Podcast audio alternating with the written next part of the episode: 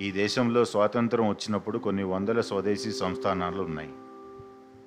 ఏ సంస్థానానికి ఆ సంస్థానానికి సైన్యం ఉండేది. ఆ సంస్థానాలు పాలకులు అందరూ స్వతంత్రులుగా జీవనం గడిపేవారు. పెద్ద పెద్ద కోటలు ఐశ్వర్యం కలవారు. స్వతంత్రం తర్వాత అవన్నీ మన దేశంలో కలపవలసి వచ్చింది. అప్పుడు ఈ దేశ ప్రభుత్వానికి ఇది ఒక గొప్ప సమస్య. కేవలం ఒక సర్క్యులర్ ఇచ్చి మీ రాజ్యాలన్నీ మాలో కలిపేయండింటే ఆ సంస్థానాల అధిపతులందరూ తమకు అలవాటైన రాచరికపు జీవితాలు కోల్పోతారు. భారతదేశంలో మా రాజ్యాలు కలిపివేస్తే మా జీవితం ఎలా మా వైభవం ఎలా అన్న ప్రశ్న వస్తుంది. ఇవన్నీ తేలే విషయాలు కావు. కాబట్టి అప్పటికి ప్రభుత్వానికి ఈ సమస్య పరిష్కరించడానికి మిలిటరీ యాక్షన్ మినహా మరొక మార్గం లేదు. కానీ శ్రీ సర్దార్ వల్లభాయ్ పటేల్ గారు అప్పటికి ఈ దేశ హోంమంత్రి.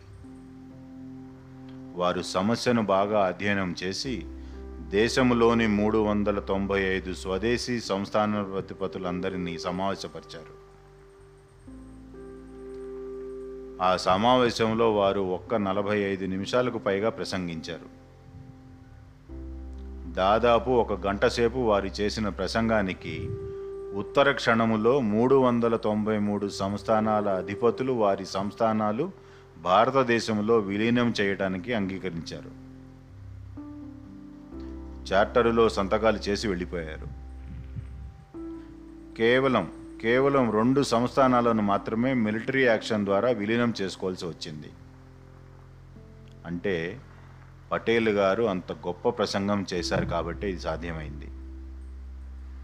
నేను యూనియన్ హోమ్ మినిస్టర్ని నేను వీళ్ళందరికీ కిందకు వచ్చి మాట్లాడేది ఏమిటి అని ఆయన అనుకొని ఉంటే ఆ సమస్య అంత తేలికగా పరిష్కారం అయ్యేది కాదు.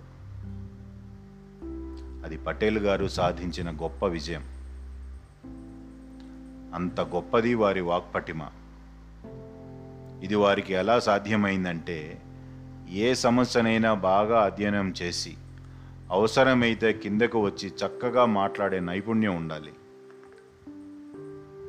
అవతల వారు మాట్లాడిన దానిని మిగిలిన వారు నైపుణ్యంతో వినాలి. నైపుణ్యంతో ఉండాలి.